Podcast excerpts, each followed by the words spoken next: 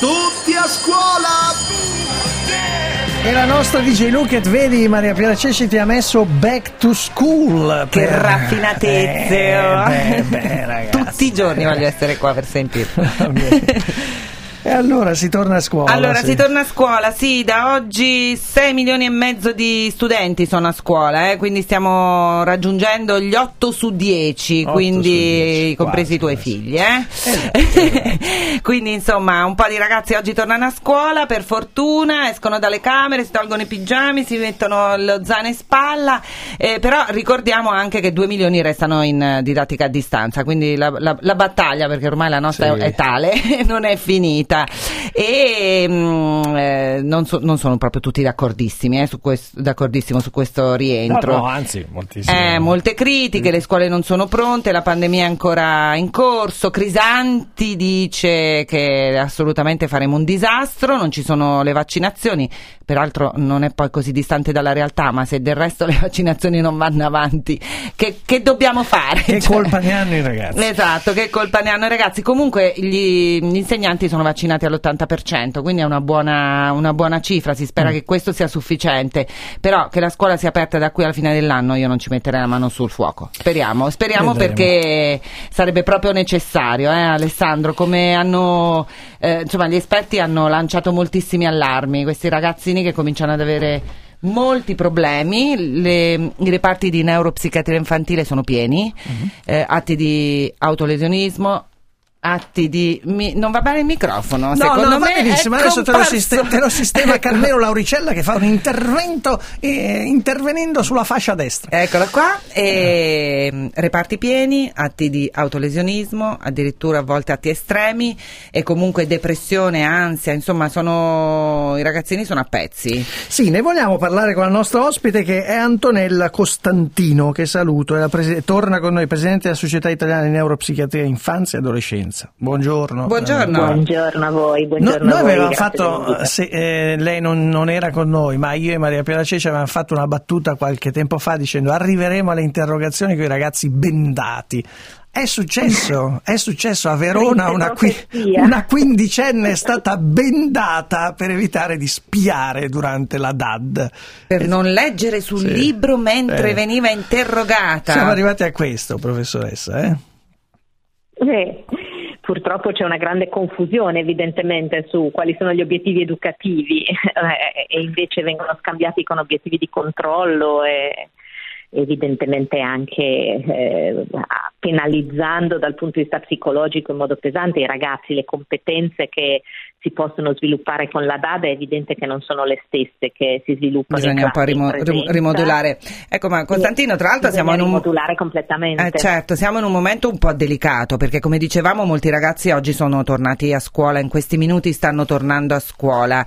Dopo tutti questi mesi, ormai praticamente un anno di didattica a distanza, è un momento molto delicato anche quello del rientro, nel senso che eh, dalle interrogazioni ble- bin- ble- bendati, non riesco a parlare stamattina, bendati si potrebbe passare a un mese di interrogazioni, eh, compiti in classe, verifiche, proprio perché gli insegnanti vorrebbero recuperare il tempo perduto. Andiamo a finire male anche così.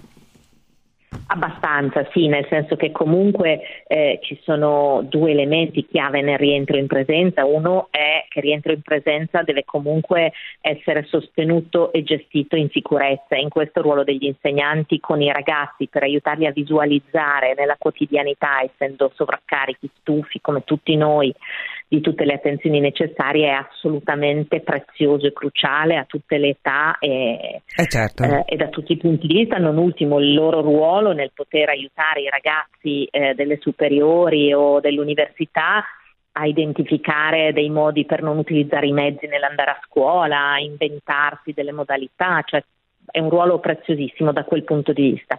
Dal secondo punto di vista per cui il loro ruolo è preziosissimo è che comunque i ragazzi rientrano dopo un anno faticoso, rientrano che hanno, perché i ragazzi sono meravigliosi, ehm, di di colpo voglia di andare a scuola. Questo è un effetto collaterale fantastico. ha un piccolo miracolo. Eh, in qualche modo gli ha consentito di relativizzare le cose e scoprire che l'andare a scuola, per quanto faticoso, non è un disastro. antipatico, non è un disastro, ha un sacco di vantaggi, eccetera, eccetera. Però rientrano dei ragazzi che hanno storie di vita diversissime, Esatto. che possono aver avuto morti in famiglia, infezioni, lutti, ricoveri, magari li hanno ancora in, in corso, che sono stati in due locali in, in otto o invece hanno la casa col giardino, cioè veramente universi diversissimi. Tra l'altro, mi scusi, lei, l'ho detto, dirige l'unità operativa complessa di neuropsichiatria dell'infanzia e adolescenza al Policlinico di Milano. Ecco, quando si dice reparti pieni o quando si dice che, che cosa osservate da operatori del settore? Ma allora, quello che in questo momento si sta osservando nei pronto soccorsi è che c'è un afflusso, in- perlomeno in alcuni pronto soccorsi, perché non si capisce se per adesso è un aumento vero o uno spostamento, perché in altri pronto soccorsi, ovviamente dominati da Covid, eh, è evidente che i ragazzini con un disturbo psichiatrico acuto non arrivano, però certamente c'è un- almeno un effetto concentrazione e comunque l'effetto aumento è un effetto che è precedente alla pandemia, su cui la pandemia si innesta, cioè tra il 2017 e il 2018 i ricoveri per disturbi psichiatrici in tutta Italia sono aumentati del 20% e solo il 30% di quelli è riuscito a entrare in un reparto di neuropsichiatria infantile. Quindi pochi, sono pochi posti, mm, quindi pochi posti. mm. posti Ecco, ma- vedi, Piera, Quello che io dicevo anche da sabato ne, ne discutevo e ho dato appunto la Lilly Gruber e ho detto questa cosa. Questi dati, cioè mentre la scienza ci dice il numero degli infetti positivi, i morti, purtroppo, questi dati non li dice nessuno. No, non li dice nessuno. Cioè non finiscono, non Questi aprono i telegiornali con questi sono. dati no, no, e quindi Questi per la narrazione non Per- esistono. perché non, no? no, perché non ci sono, come sta- ci sta Eh, spiegando, non sono non fanno mappati notizia, in dai. Il maniera... problema grave è che non, non ci sono, cioè i dati si raccolgono Eh. Andandoli a cercare nei meandri, ma non esiste ad oggi un sistema informativo per, le- per i disturbi neuropsichici dell'età evolutiva e dell'adolescenza e quindi noi non abbiamo non solo i dati in tempo reale, ma neanche quelli di tre anni fa. Se non Ecco, andiamo certo. a pulciarli in mezzo ad altri dati dove a volte ci sono e a volte non ci sono. Questo Quindi. Costantino non possiamo in qualche modo diciamo trarre delle conclusioni molto precise, non ci sono dati, però quello che osservate che No. cos'è? Arrivano dei ragazzi che, eh, che, che- che cos'hanno? Cioè avete notato in effetti che la pandemia ha avuto allora, degli effetti gravi? Sicuramente un aumento dei tentati suicidi. Mm. eh, il che ci può stare col disturbo, con problemi di salute mentale che si scompensano, ma ci sta anche banalmente con la disperazione, come sappiamo tutti. Eh, certo. E quindi sicuramente le due cose sono presenti.